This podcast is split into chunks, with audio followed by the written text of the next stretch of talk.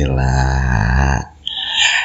Setelah perjuangan yang episode kemarin ternyata suram sekali hasilnya. ya sekarang kita mencoba sukses kembali. Ya, ya, balik lagi di podcast ini. Ah, hujan my friend ya. Tapi walaupun dengan peralatan sederhana selama kontennya bagus ya hasilnya tetap biasa saja. Oke kemarin kan baru ngebahas soal ya datang ke konser di Purple ya waktu di Solo kemarin. Dan banyak juga dari teman-teman yang baru tahu nih kalau gue sekarang sudah tidak di Jakarta gitu. Ya jadi memang udah nggak di Jakarta sejak dari bulan Januari. Januari kayaknya Januari. Bel, iya benar Januari pertengahan itu sudah tidak di Jakarta lagi udah nggak di Bekasi lagi. Jadinya gue dipindahin sama kantor ke Yogyakarta. Hore. Kenapa di Yogyakarta? Ya? Karena kebetulan yang vacant di Yogyakarta. Sesimpel dan sesederhana itu. Tidak ada alasan khusus entah apa-apa apa enggak sih. Enggak, enggak, enggak. Kadit ada itu my friends. Jadinya emang ya di Jogja karena ya kebetulan kosong. Nah, Uh, gue justru mau cerita bukan soal pekerjaannya ya atau mungkin soal hal-hal yang berkaitan dengan uh, apa industri yang gue jalanin sekarang dan apalah itu segala macamnya tapi lebih ke arah apa yang sudah gue alamin dan lewatin di Jogja. Selama kurang lebih hampir tiga bulan ya kalau gue nggak salah sih. Kalau nggak salah ya kalau salah ya maaf. Jadi hampir selama tiga bulan ini uh, gue banyak menemukan hal-hal yang sangat jarang terjadi di Bekasi atau Jakarta tapi sangat sering eh sangat wajar terjadi di Jogja. Culture shock lah ya kita bilangnya.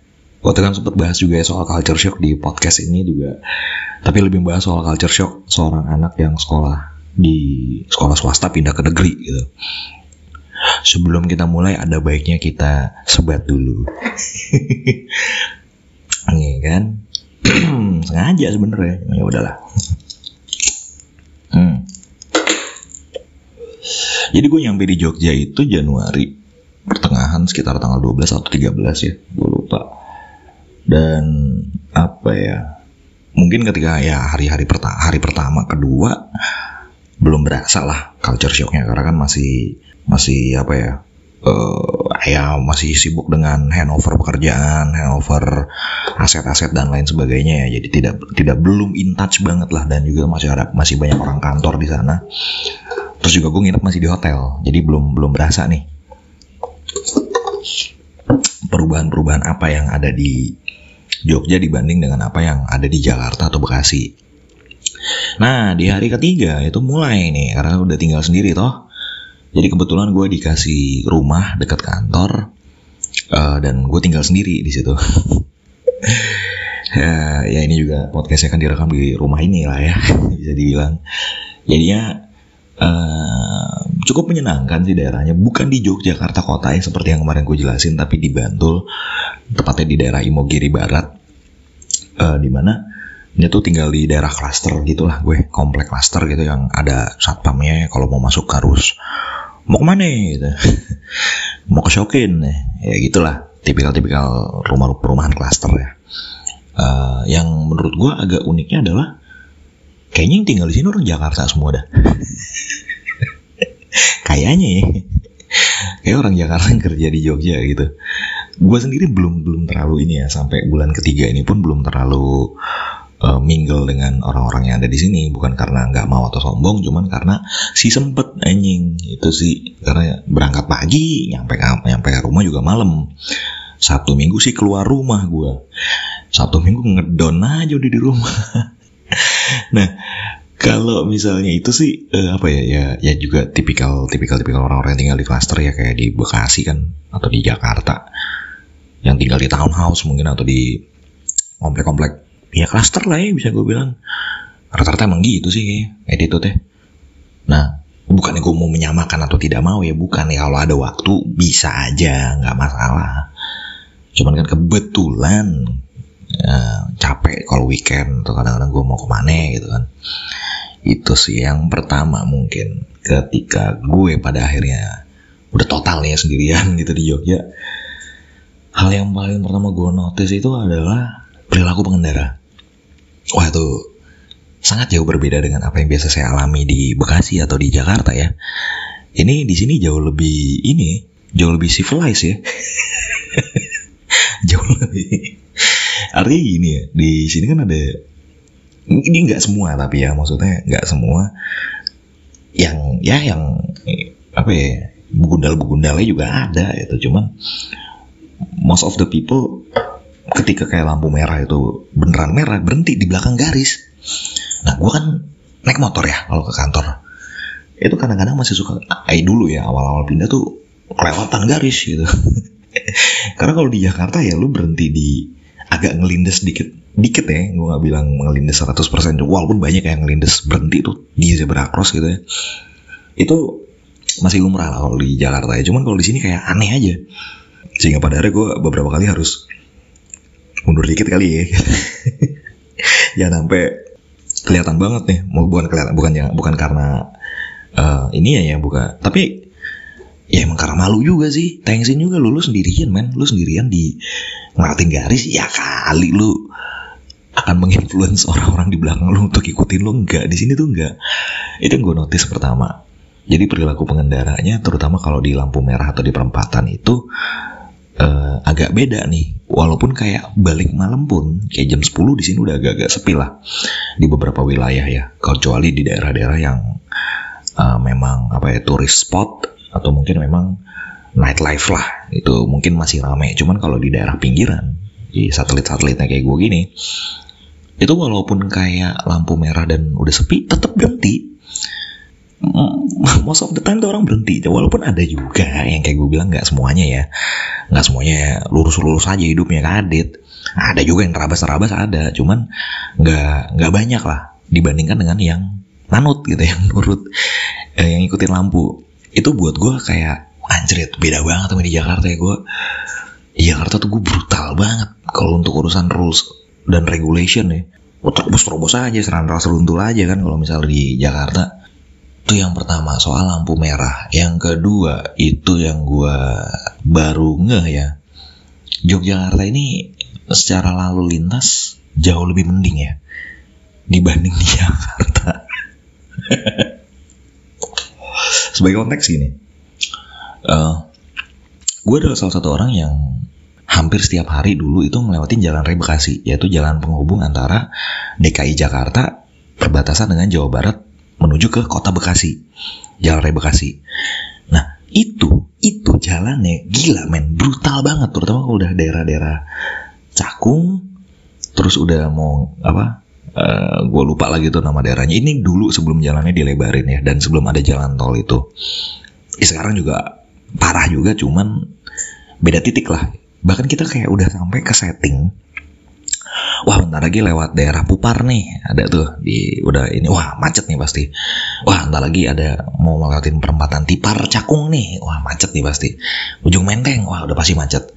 Jadi udah kita udah tahu hotspotnya gitu uh, macetnya bakal kayak bakal di mana aja dan bakal kayak apa udah kebayang. Dan udah nggak bisa dilakuin apa-apa lagi. Lu mau lah jalan tikus juga mau lewat mana? Nggak bisa. Jalan tikus juga macet. Ya kan? nah kalau di Jogja um, macet ada. Gue nggak bilang nggak ada macet ya. Cuman nggak sebrutal di Jakarta sih. Itu yang gue temukan ya. Dalam artian gini bahkan jalan raya Bekasi itu sempet masuk uh, foto macetnya itu masuk di halaman depan Kompas harian. Dulu tuh udah lama banget. Dan gue inget kayak kebetulan keluarga gue langgan koran Kompas ya. Pas nyampe itu gue keluar pagi ngambil kayak kenal jalannya. Itu deh anjrit itu motor semua didominasi dengan motor dan uh, ya motor sih waktu itu yang paling mendominasi ya di era itu. Ya memang sekarang dengan ada public transportation yang lumayan madani ya di daerah madani ya lumayan oke okay lah ya.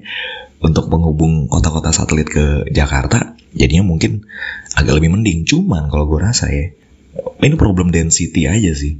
Karena emang udah saking padatnya dan modanya banyak cuman warganya juga makin padat. Jadi hampir impas aja nih berkurang mungkin sedikit lah. Dan juga kan uh, untuk untuk pengembangan jalan dibanding dengan jumlah kendaraan yang baru muncul gitu itu agak kalah agak agak kalah cepat kan pace nya nah itu sih. Tapi kalau di Jogja mungkin karena juga jumlah kendaraannya mungkin mungkin ya sekali lagi mungkin tidak terlalu banyak dan juga uh, warganya juga nggak sepadat Jakarta agak lebih lowong sih. Jujur kayak misalnya gue lewatin ring road itu uh set waduh. Bisa bisa mendapatkan speed yang gue hampir nggak pernah dapatkan di Jakarta. Bahkan Jakarta kayak sekarang tak lagi 0 km per jam tuh. Ya dengan dengan kemacetannya yang liar banget gitu. Beberapa ahli juga sempet meramalkan meramalkan ya walaupun nggak kejadian juga ya. Jangan sampai kejadian juga sih. Ya harapannya ada apa ya ada pembangunan dan kebijakan-kebijakan yang lebih oke okay lah gitu ke depannya itu yang kedua tuh soal kemacetan. Yang ketiga itu adalah soal warung. Ini menarik. Jadi eh, di Jakarta itu gue kalau misalnya nongkrong di mana eh rokok habis nih. Cari warung gampang. Nah kalau di Jogja ini pengalaman gue aja ya. Gue nggak nggak bilang kalau semuanya cuman ini berdasarkan pengalaman gue agak sulit tren nyari warung. Jujur aja gue pernah di Warmindo gitu lagi makan. Wah rokok habis nih kebetulan sih yang biasa kalau di sini kan di uh, Warmindo ini banyak yang jual rokok lah ketengan gitu. Cuman kebetulan di hari itu lagi nggak ada nih rokok gue. Wah anjrit.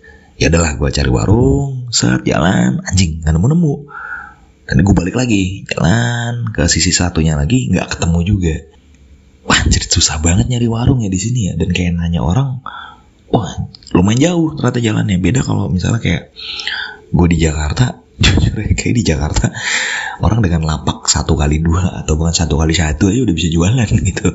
Nempel di tiang listrik nempel di mana. Yang sebenarnya kumuh ya sebenarnya. Cuman uh, ya ada sih beberapa yang memang udah udah stall semi permanen gitu udah udah ada brandingan dari entah brand rokok atau brand apa gitu lumayan sih kalau itu. Nah tapi kalau di Jogja itu nyaris susah ditemukan.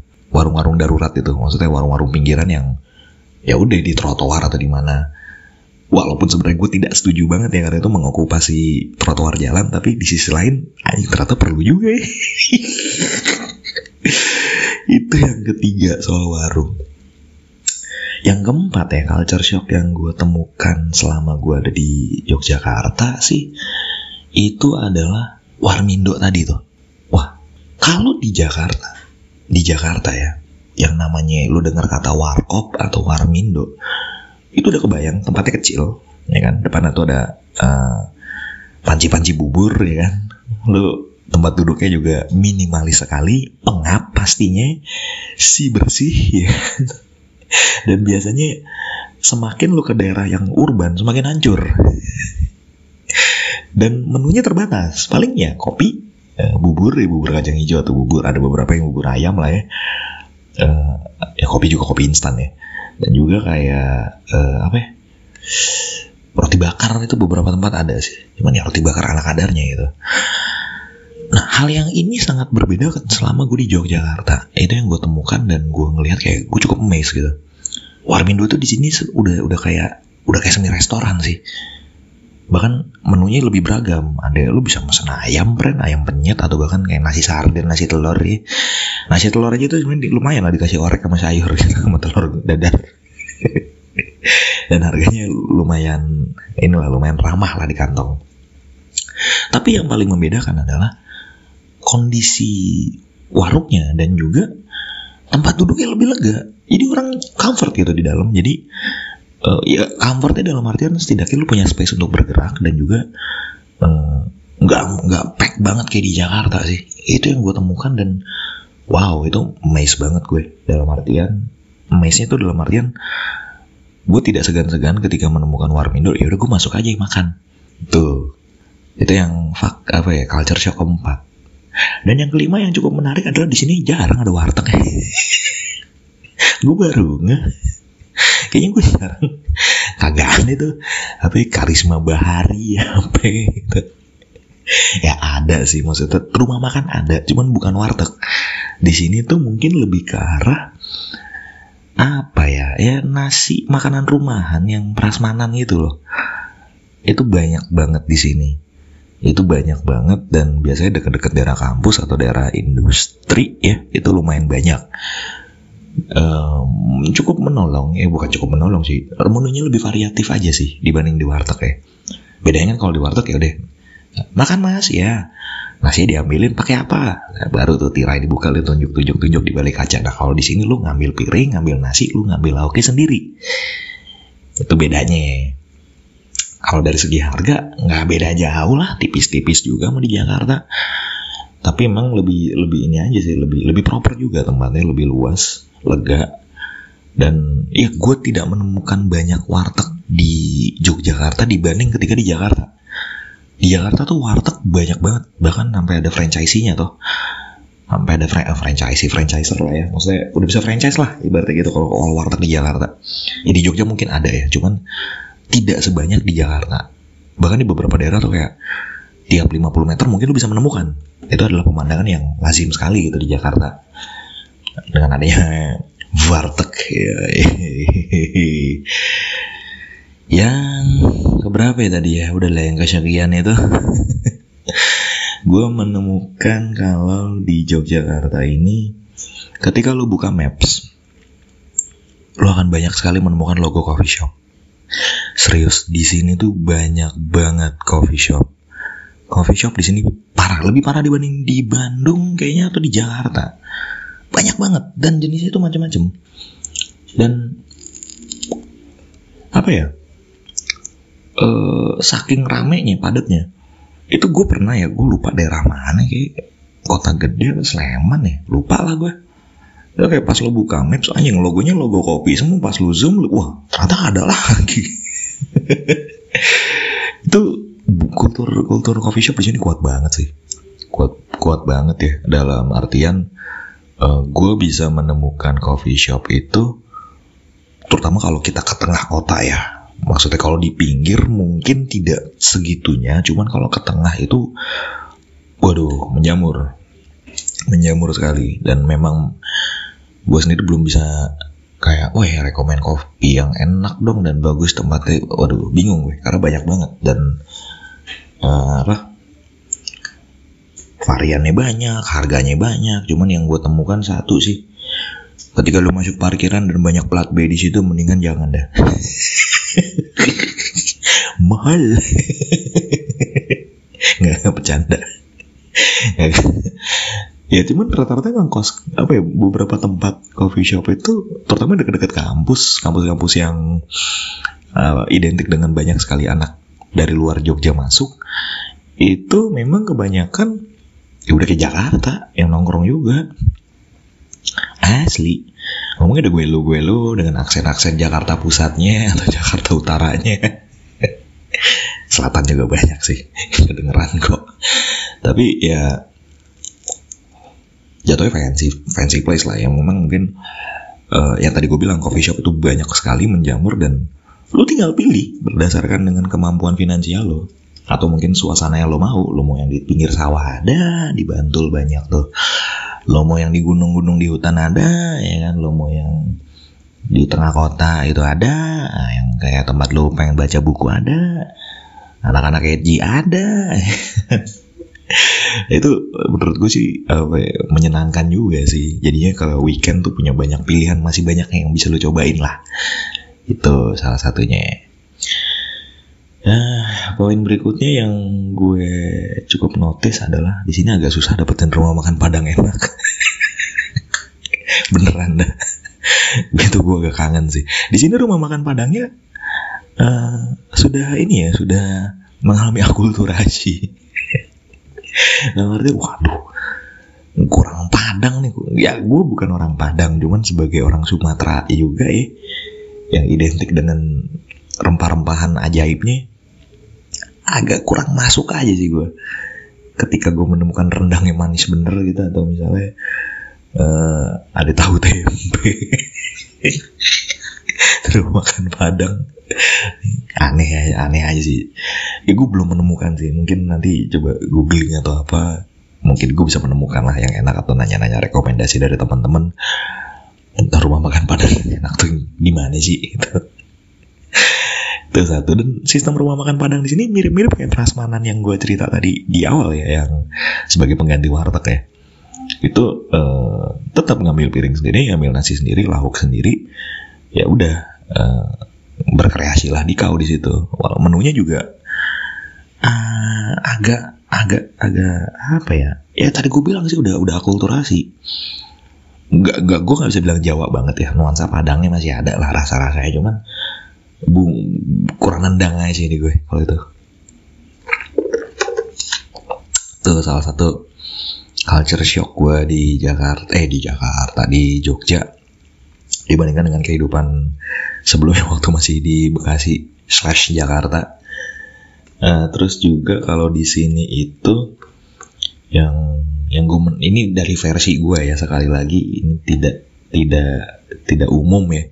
Ini yang gue lihat doang mungkin gue mainnya kurang jauh di Jogja bisa jadi toh. Ya gimana mau main jauh sih sempet aja. Ingat anda di Jakarta ini bekerja bukan sebagai turis ya fakta berikutnya mungkin gue masih belum terlalu nyaman pulang malam banget ya. Kalau lagi nongkrong entah gue lagi di daerah Kejayaan, Demangan gitu atau di Seturan lagi nongkrong sama temen-temen uh, ya dengan budaya apa maraknya kelitih ya. Itu gue juga jadinya agak sedikit was-was lah. Itu ketika mau balik atau kita terutama kalau di tengah malam ya jam 11 jam 12 gue udah cabut ya saat ya jadi lumayan banyak tuh. Kemarin juga kan lihat-lihat di beberapa akun-akun Twitter di beberapa tempat banyak yang ketangkep juga. Tapi itu salah satu uh, culture shock juga yang gue temukan hanya di Yogyakarta. Ya i, belum nyaman aja sih balik malam. Balik terlalu malam ya. Kalau mungkin kalau dulu di Jakarta mau setengah empat balik mau jam lima ya bebas gitu kan. Rawannya sih sama. Cuma maksudnya gini. Kalau gue di Jakarta ketika gue tahu nih kita udah tahu wilayah-wilayah rawannya.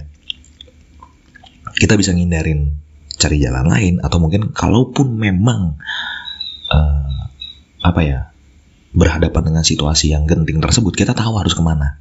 Nah kalau di sini kan karena gue juga baru ya dan belum terlalu hafal jalanan sini jadi mungkin agak bingung itu ketika misalnya berhadapan dengan situasi yang genting lah yang ya gue harapkan sih aman-aman saja ya kan? Nah itu salah satu kultur yang eh bukan kultur ya, hal yang gue masih belum bisa terlalu berani tuh balik malam. Walaupun kadang kalau nongkrong suka nah namanya nongkrong ngobrol gitu ya. wah anjrit di jam segini gitu balik kali ya gitu. Terutama juga di daerah gue kan kebetulan ya di Imogiri Barat sini lumayan rawan lah katanya. Banyak yang bilang gitu sih teman-teman. Nah bicara soal nongkrong ini juga ada satu hal yang gue melihat gue sama sekali tidak pernah temukan sih kalau di Jakarta. Ini mungkin yang terakhir ya. Eh, karena ini kan berdasarkan ingatan saya aja nih bu. Pak ya kan?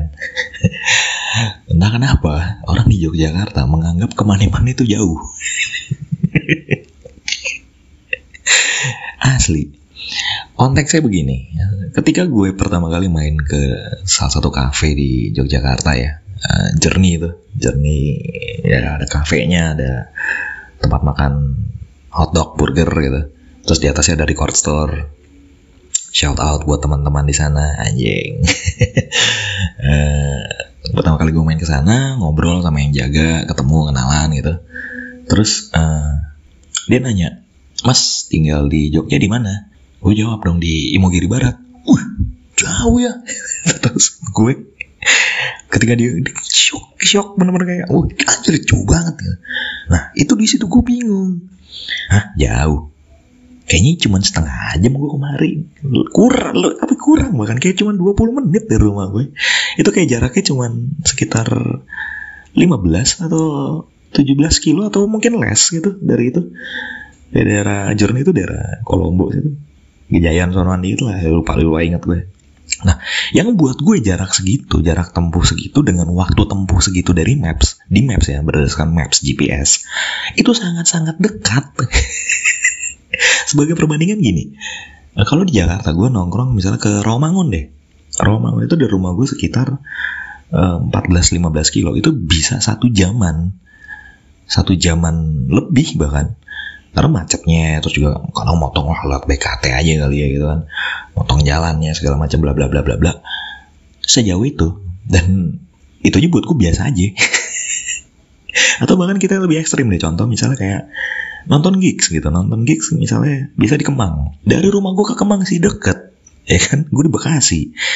Terus ke Kemang Jakarta Selatan. Jauh banget. Dan kadang-kadang balik juga jauh gitu. Dan kebanyakan juga teman-teman yang tinggal di daerah-daerah pinggiran ya biasa aja kalau mau ke sana mau ke Rossi atau mau ke M Block mungkin atau misalnya mau ke mana uh, ya daerah Kemang misalnya ada gig gitu kan. Ya itu udah sangat-sangat biasa. Nah terutama untuk saya yang dahulu kala mantan gue itu rumahnya di Cinerskoy ya kan? Kalau dari maps rumah dia ke rumah gue itu 44 kilometer. Yang artinya kalau gue jalan dari rumah ke rumah dia itu 44 kilo. Pulang dari rumah dia 44 kilo, 88 kilo Bapak Ibu. Dengan waktu tempuh biasanya tuh bisa 2 sampai dua setengah jam. Naik motor ya, sekali lagi. Kalau gue pikir-pikir goblok juga gue dulu ya.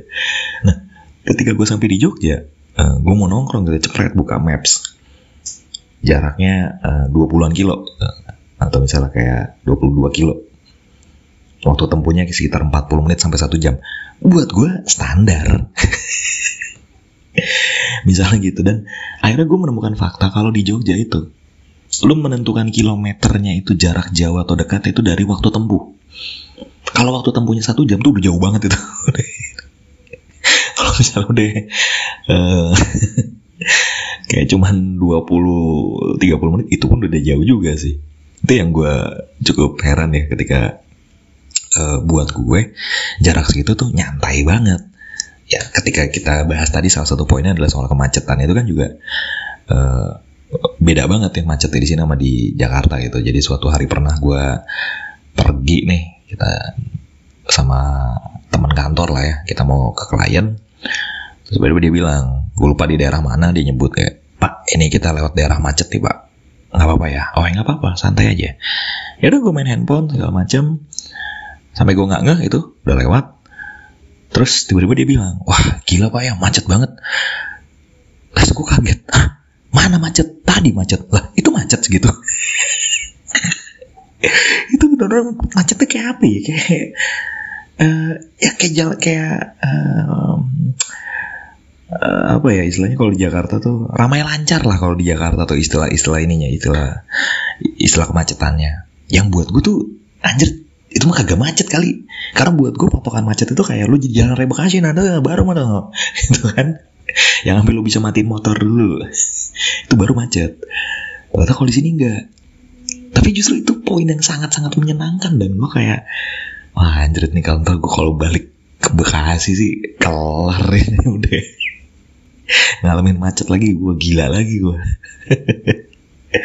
jadi tuh beberapa lah poin-poin yang gue temukan di di Yogyakarta yang mungkin lazim ada di sini dan tapi tidak lazim sebagai gue gue sebagai orang yang baru ada di kota ini dan sebagai pendatang lah gitu. Mungkin beda cerita ya kalau kayak kata teman gue yang kemarin. Uh, udah berapa lama Sam di Jogja? Uh, ya dua bulan. Udah bisa mengkritik Jogja belum